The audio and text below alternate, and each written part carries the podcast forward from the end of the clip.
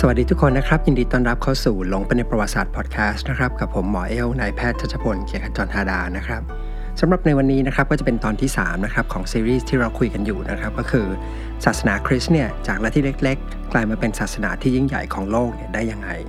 ในตอนที่ 1 และก็ตอนที่2นะครับเนื้อหาเนี่ยค่อนข้างจะเป็นการปูพื้นนะครับกว้างๆนะครับเกี่ยวกับพื้นที่ แล้วก็ศาสนาของโรมันก่อนที่ศาสนาคริสต์จะเกิดขึ้น สำหรับในตอนนี้นะครับเราก็จะเข้าเรื่องแล้วนะครับ เข้าเรื่องของศาสนาคริสต์นะครับ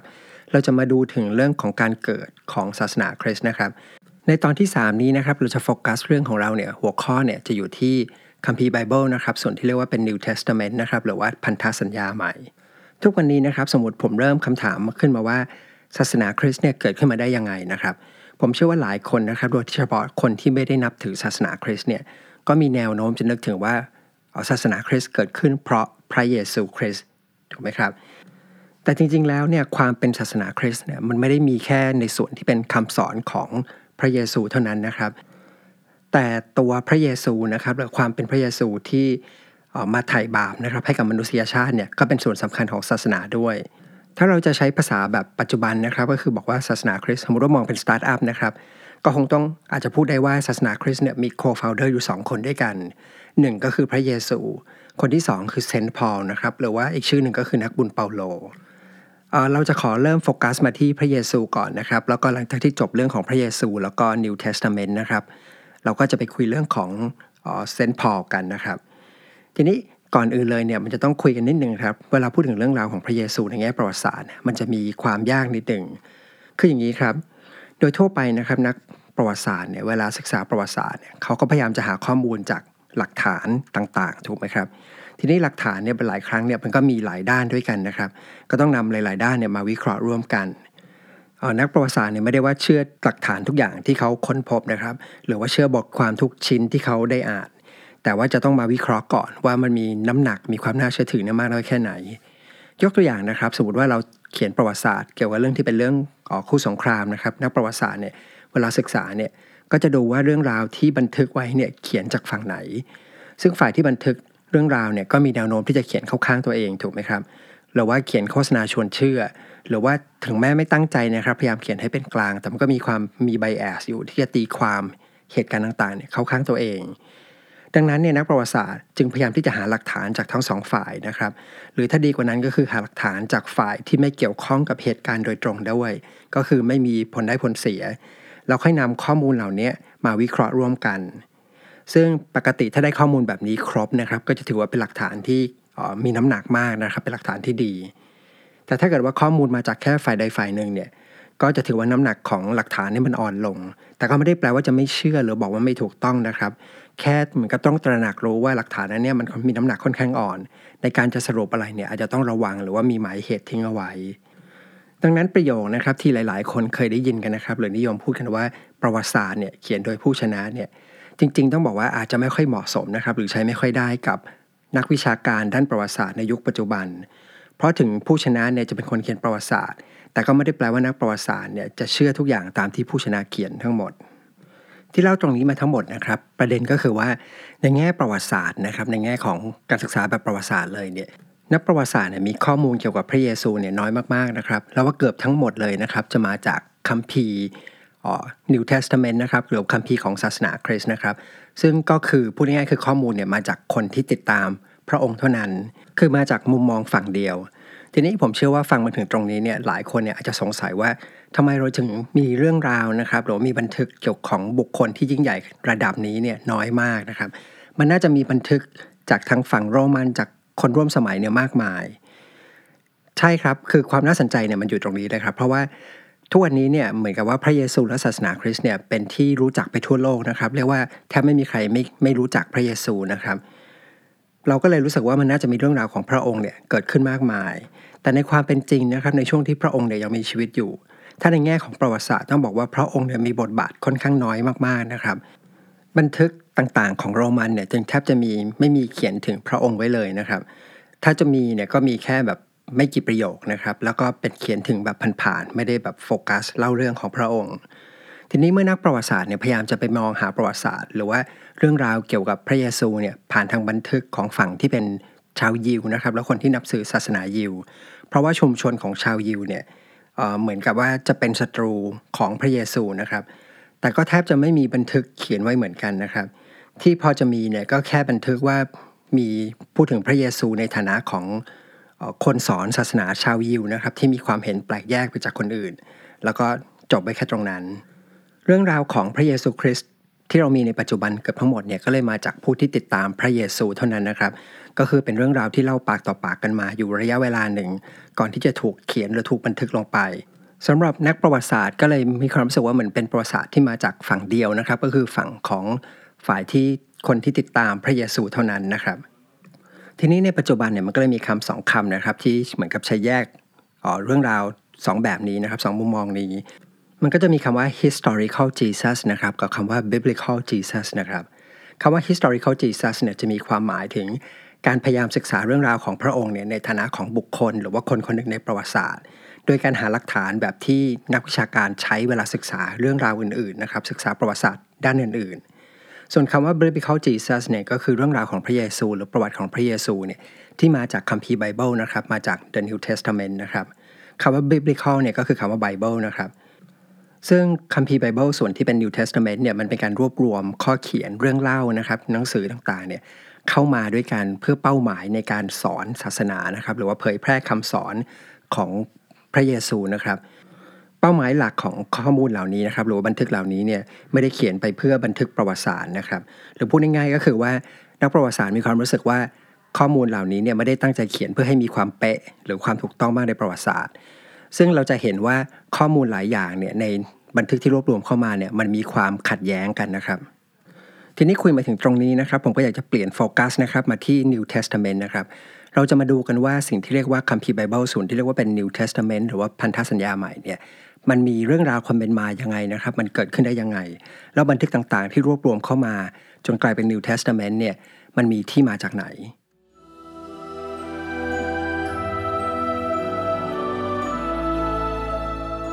ปกติเวลาเราพูดถึงพระคัมภีร์ไบเบิลนะครับมันจะมีอยู่ 2 ส่วนด้วยกัน ก็คือส่วนที่เรียกว่าเป็น Old Testament นะครับหรือว่าเป็นพันธสัญญาเก่านะครับกับ New Testament Old Testament เนี่ยนะครับมันก็จะเป็นมาจากคัมภีร์นะครับคัมภีร์เก่าของชาวยิวนะครับศาสนาที่ชาวยิวนับถือนะครับ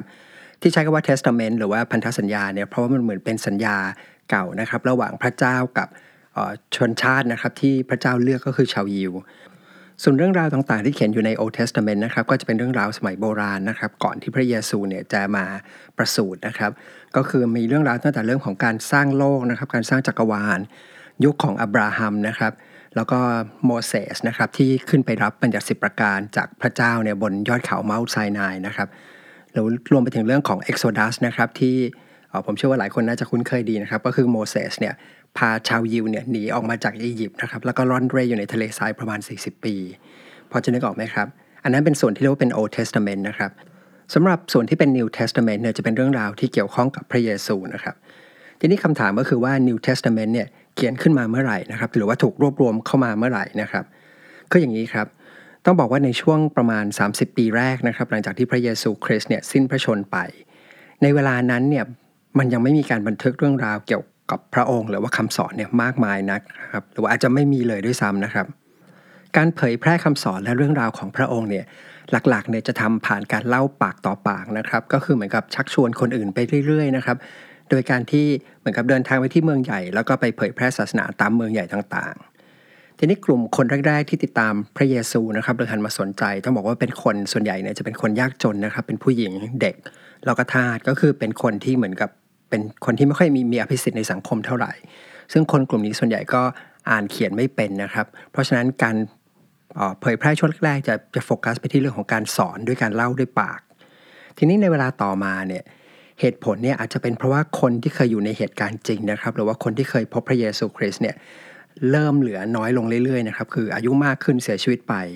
จึงเริ่มมีคนเนี่ยที่เริ่มคิดว่าควรจะเริ่มมีการจดบันทึกคำพูดที่เล่าปากต่อปากลงเนี้ยให้เขียนเป็นลายลักษณ์อักษรขึ้นมา เพื่อให้บันทึกเนี่ยมันอยู่ได้นานกว่า และอาจจะเป็นการเพื่อเหมือนกับ preserve นะครับหรือคงความถูกต้องของสิ่งที่พูดเอาไว้ เพื่อไม่ให้มันเปลี่ยนแปลงไปมาก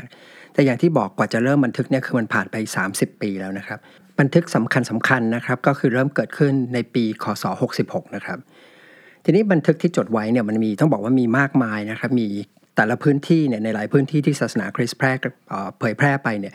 ก็จะมีคนเนี่ยเริ่มเขียนกันขึ้นมานะครับ ต่างคนต่างเขียนไม่ได้เกี่ยวข้องกัน บันทึกที่เขียนเนี่ยก็คงจะมีเยอะมากพอสมควรนะครับ คือน่าจะมีเป็นหลักหลายร้อย แล้วถ้าใช้เหมือนกับสามัญสำนึกนะครับ เราก็คงพอบอกได้ว่าคือการเผยแพร่ในช่วง 30 ปีแรกเนี่ยเป็นลักษณะของการที่เล่าปากต่อปาก แล้วคนเล่าเนี่ยก็เดินทางไปตามที่ต่างๆนะครับไปสั่งสอนไปเผยแพร่ศาสนา แล้วก็แน่นอนนะครับว่าเวลาเราเล่าปากต่อปากแบบนี้เนี่ยข้อความต่างๆนะครับเราเรื่องราวที่เล่าเนี่ยก็มีแนวโน้มที่จะค่อยๆ เปลี่ยนไปเรื่อยๆนะครับทีนี้กว่าที่จะเริ่มเขียนลงเนี่ยมันก็คือ 30 ปี เนื้อความเนี่ยแต่ละที่เนี่ยก็คงจะเล่ามีความต่างกันไปนะครับ ในวันที่เริ่มบันทึกลงไปในเป็นตัวอักษรเป็นหนังสือเนี่ยในอีก 30 ปีต่อมา เนื้อหาในแต่ละที่เนี่ยมันจึงมีความต่างกันไปบ้าง แน่นอนว่ามันมีส่วนที่คล้ายกันนะครับ ส่วนที่เหมือนกัน แต่ก็มีบางส่วนเนี่ยที่ต่างกัน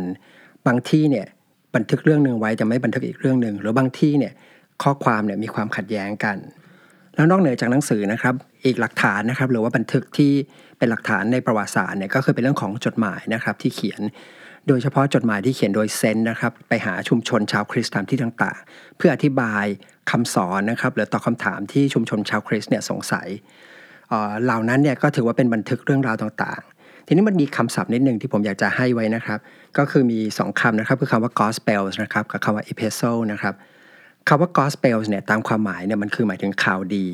เพราะในการเดินทางไปเผยแพร่ศาสนาในช่วงแรกนะครับ จะเหมือนเป็นการเดินทางเพื่อประกาศข่าวดีนะครับของการมา ของพระเยซูคริสต์นะครับ เพื่อมาไถ่บาปให้กับมนุษยชาติ ทีนี้เรื่องราวในการที่จะไปเล่าหรือประกาศข่าวดี เวลาต่อมาเนี่ยเวลาเขียนลงมาเป็นข้อความลงหนังสือเนี่ยเราก็เลยเรียกหนังสือเหล่านี้ว่าเป็น gospel นะครับทีนี้ในบรรดา gospel ที่มีอยู่จำนวนมากเนี่ยจะมีอยู่ 4 เล่มนะครับ ที่ต่อมาถูกคัดเลือกว่ามีความถูกต้องสี่เล่มนี้เนี่ยเราจะเรียกรวมๆกันว่า canonical gospels นะครับ canonical นะครับคำว่า canon เนี่ยมันแปลว่าถูกต้องหรือเที่ยงแท้นะครับคำนี้จริงๆ ผมเคยเขียนอธิบายรากศัพท์ไว้ในหนังสือ ชื่อทำไมแฮมเบอร์เกอร์ไม่มีแฮมนะครับ ถ้าใครสนใจเนี่ยก็ลองไปดูได้นะครับ ทีนี้ canonical gospel นะครับก็คือหนังสือที่ถูกต้องเลยมีอยู่ 4 เล่มด้วยกันนะครับ ก็จะมีชื่อว่า Matthew Mark Luke และก็จอห์นนะครับเป็นหนังสือที่ถูกเขียนขึ้นในช่วงเวลาประมาณคศ 66 นะครับ ถึงประมาณ 110 เล่มที่เก่าที่สุดนะครับ ก็เชื่อว่าน่าจะเป็นเล่มที่ชื่อว่าชื่อว่ามาร์กนะครับ เขียนประมาณคศ66ถึงจะ70 ส่วนแมทธิวแล้วก็ลูกเนี่ยก็จะเขียนถัดมานะครับ ก็คือคาดว่าอยู่ประมาณอีกประมาณสัก 15 ปีถัดมา ประมาณคศ85 ส่วนเล่มที่เขียนหลังสุดเนี่ยเขียนประมาณคศ90 ถึงประมาณ 100นะครับก็คือเล่มที่ชื่อว่าจอห์นชื่อเหล่านี้นะครับแมทธิวมาร์คลูกและก็จอห์นเนี่ยไม่ใช่ชื่อของคนเขียนนะครับ แต่ที่หนังสือเหล่านี้ได้ชื่อชื่อนี้ขึ้นมาเนี่ยเพราะว่าในภายหลังเนี่ยคือประมาณสัก 100 ปี หลังจากที่หนังสือเนี่ยถูกเขียนนะครับ คนที่คัดลอกหนังสือเหล่านี้นะครับมีความรู้สึกว่าหรือว่าเชื่อว่าหนังสือเหล่านี้ถูกเขียนโดยแมทธิวมาร์คลูกและก็จอนนะครับซึ่งแมทธิวเนี่ยก็คือตัวจริงเนี่ยก็คือเหมือนกับเป็นลูกศิษย์ของพระเยซูคริสต์นะครับที่แต่เดิมเนี่ยทำหน้าที่เก็บภาษี ลูกศิษย์เนี่ยจะมีคำว่า disciple นะครับ D I S C I P L E นะครับ อันนี้ผมให้คำศัพท์เอาไว้นะครับ แล้วก็มี Mark นะครับก็คือเป็นเลขาของ Saint Peter นะครับหรือว่านักบุญเปโตรนะครับ ซึ่งเป็นลูกศิษย์คนสำคัญนะครับ แล้วก็จอห์นนะครับ ซึ่งจอห์นนี่ก็เป็นลูกศิษย์คนโปรดของพระเยซูนะครับ แล้วก็ Luke ซึ่งเป็นเพื่อนนักเดินทางของ Saint Paul ซึ่ง Saint Paul เนี่ยเดี๋ยวเราจะคุยให้ฟังอีกทีหนึ่งนะครับ เพราะว่าเป็นคนสำคัญอีกคนหนึ่งทีนี้ก็คือหนังสือเหล่านี้ก็เชื่อว่าถูกเขียนโดยคนเหล่านี้ แต่ในปัจจุบันเนี่ยนักประวัติศาสตร์ คิดว่าไม่น่าจะใช่นะครับ คิดว่าไม่ใช่เลยนะครับ ก็คือ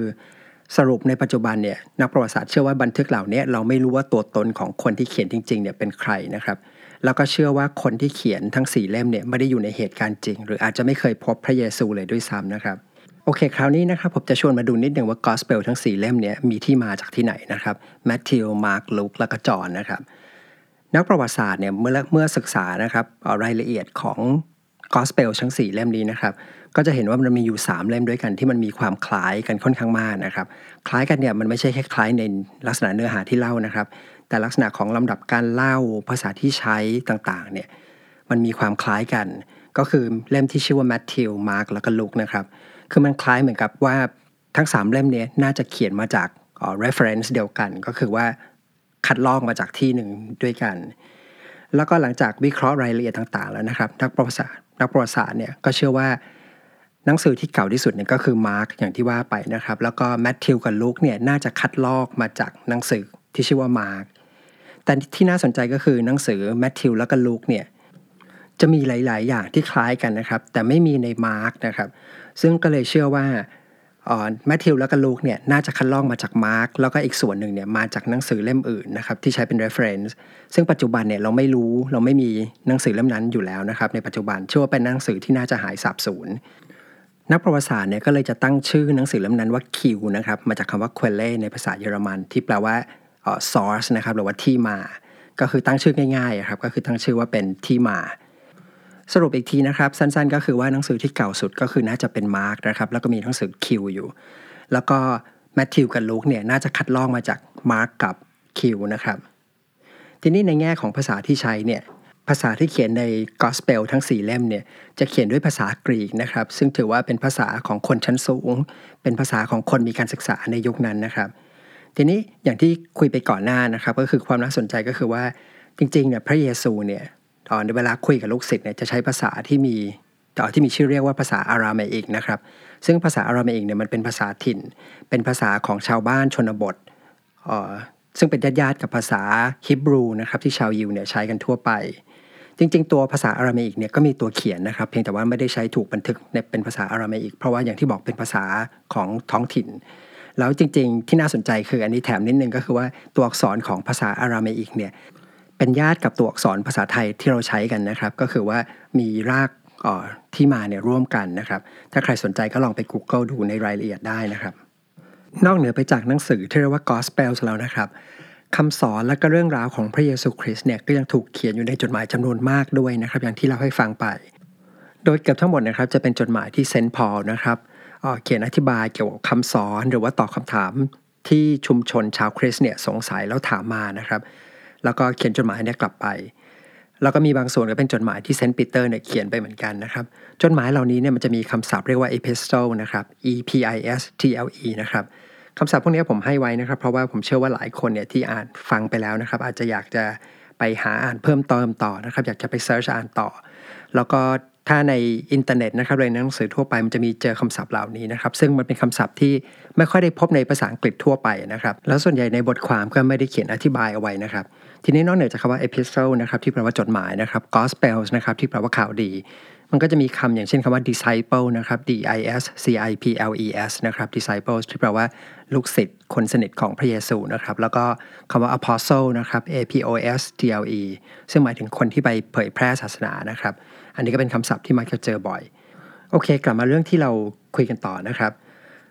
เมื่อเวลาผ่านไปนะครับอย่างที่บอกก็คือข้อเขียนหนังสือหรือว่าบันทึกจดหมายต่าง เกี่ยวกับพระเยซูเนี่ยมันก็จะเริ่มเยอะขึ้นเรื่อยๆนะครับ แล้วก็หลายเล่มเนี่ยมีเนื้อหาที่ต่างกันไปนะครับ มันมีบางชุมชนก็มีคำสอนเนี่ยที่ต่างกันไป ซึ่งพอลเนี่ยครับเซนพอลเนี่ยก็ต้องคอยเขียนจดหมายกลับไปแก้นะครับกลับไปอธิบายหรือพูดง่ายๆในช่วงเวลานั้นเนี่ยมันมีคำสอนนะครับที่หลากหลายเนี่ยค่อนข้างมาก